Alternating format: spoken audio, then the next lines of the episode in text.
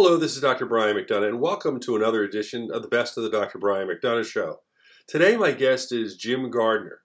Let me tell you a little bit about Jim Gardner. I first met him in 1977. I was a sophomore in college, and I had an opportunity to interview him. He was a young anchor at the ABC affiliate in Philadelphia. I was a sophomore, given the assignment by my school newspaper to interview Mr. Gardner.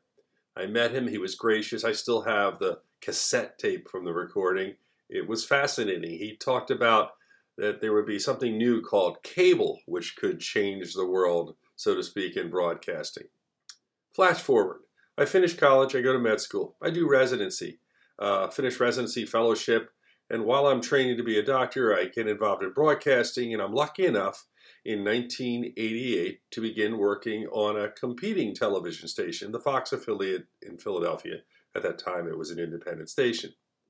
I spent 20 years at that station, by all accounts, an incredibly long broadcasting career. Two decades is an eternity in television. I also had started on a radio station, KYW News Radio at that time. I'm still there. It's been 35 years. Jim Gardner, who I interviewed when I was a sophomore in college all those years ago, is finally retiring from his role as an anchor at the ABC affiliate. That is unheard of and unprecedented in television that an anchor for 45 years in a major market city like Philadelphia could be number one and maintain the number one position. So when I reached out to him and asked him, could I speak to him in his final months before he left his role as anchor, he was gracious enough once again to grant me an interview. Here is the conclusion of that interview. If you're someone involved in broadcasting journalism or just want to know why someone is a professional and great at what they do, listen to this. So, you know, I've been doing this at Channel 6 for uh, about 45 years. And, and interestingly, to me, the most, uh, the story where I have felt like I was needed most and could and could provide the most important service over that period of time has been the last two years, uh, and you know, with the pandemic. Mm-hmm. Um, uh, I, every day that we go on the air, I have felt, you know, since February, March of 2020, that we were um, uh, giving people just essential information. And certainly for the first half of this of this time frame and we forget people were scared. People were worried. People were worried about their own well-being. People were worried about uh, their their families. And plenty of people lost members of their families. Uh, so if you hadn't lost a member of your family you were worried about losing a member of your family. And there was the sense of isolation. And what about the kids and their education? It's been unlike any story that I've certainly experienced before. Um, and then, of course, it became politicized. Then the politics, you know, became so much a part of this story. I have never, I mean, people say, well, what about 9 11? Obviously, 9 11 was, uh, you know, a, a transformational event for this country, uh, for the way we see our country, the way we see other parts of the world. But it was very different. This story, every day for two years, has had a, you know an immediate, substantive, emotional, psychological, economic impact on all of our lives. Um, at no time have I ever felt that, you know, my job was more important and where I could provide a more important service than than we have. And when I say I, I mean we mm-hmm. uh, that we have over the past. Uh, One of the things you said, and it's a good way to wrap it up. Again, I want to be respectful of your time, but it's really important.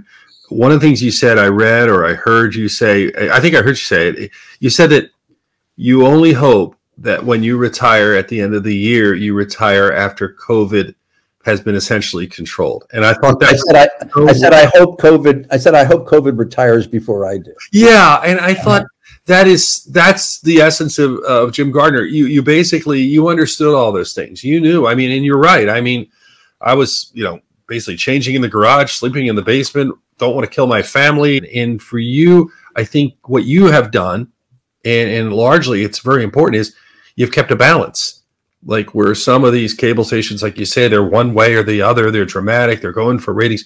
You were just trying to provide information that would keep people balanced at a very difficult time in their lives. And I think you're right. I think this is a this is a point where it probably is the most important thing you've done because it, it's every night it matters what you say because I know a lot of people listen to you, trust you, and know you're going to be objective.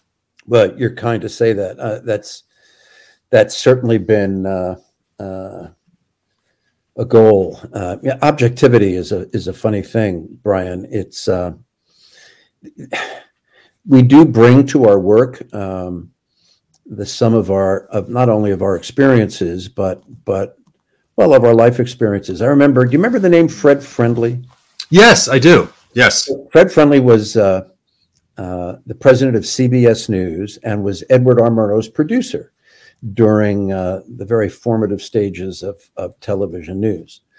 And uh, uh, he taught a class at uh, the journalism school where I went to college, and and there was one. It was a class that undergraduates could take, and so I must say it was a bit of a gut. So a lot of us did take it.